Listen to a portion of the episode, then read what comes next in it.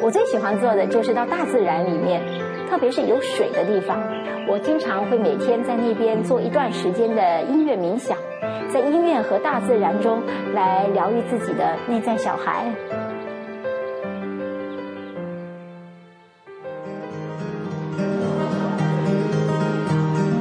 我是陈佳，现在在一所高校从事艺术教育的工作，是高校艺术学讲师。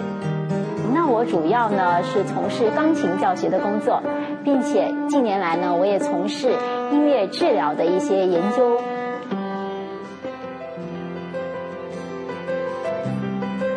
往往坊间有这种误传，觉得说音乐治疗是不是就像开药方一样，听一听什么歌啊，你的病就会得到痊愈啊？那其实不是的，这只是非常非常简单的一个层面。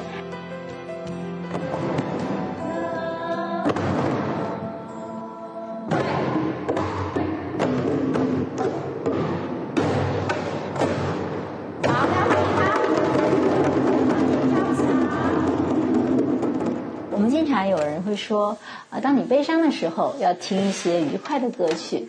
但是我们从音乐疗愈的角度来说呢，其实你悲伤的时候就应该要听悲伤的歌曲。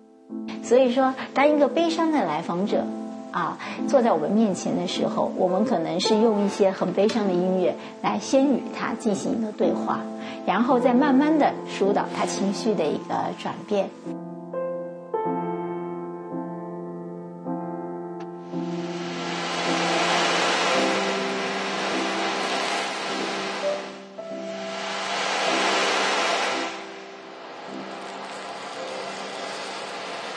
不同的人听到可能听到同样的声响，他也会有不同的联想。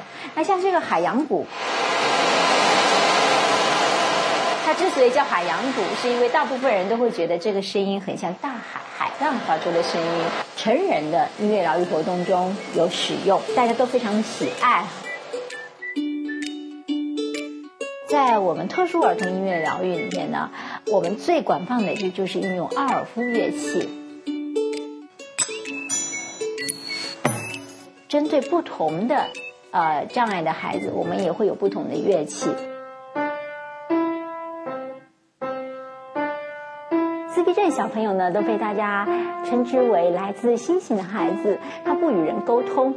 我曾经做过一个呃令人难忘的呃自闭症的一个个案，他就是教一个七岁的自闭症男孩说：“你好，星星。”陈老师在跟你问好，星星你好，星星你好，你应该对陈老师说什么呀？这时候有一天，星星突然开口了，他一边弹一边用非常微弱的歌声来回应我。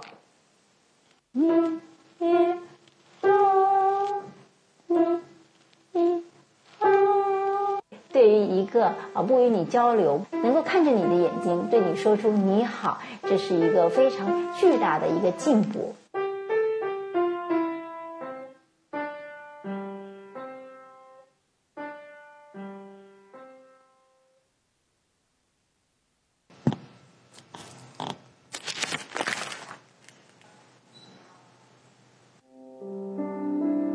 在泉州呢，我举办过两三次的公益性的针对青年白领的黑暗体验。跟随我的音乐，他们看到了内心中那个迷茫、那个焦虑的自己。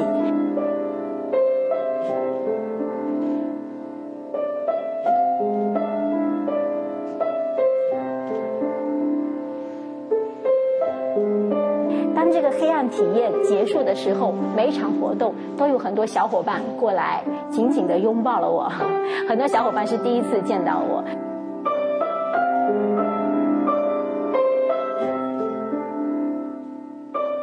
我从七岁开始学习钢琴，现在音乐成为了我的职业。作为一位音乐治疗师，当你在疗愈别人的时候，其实你也是在疗愈自己。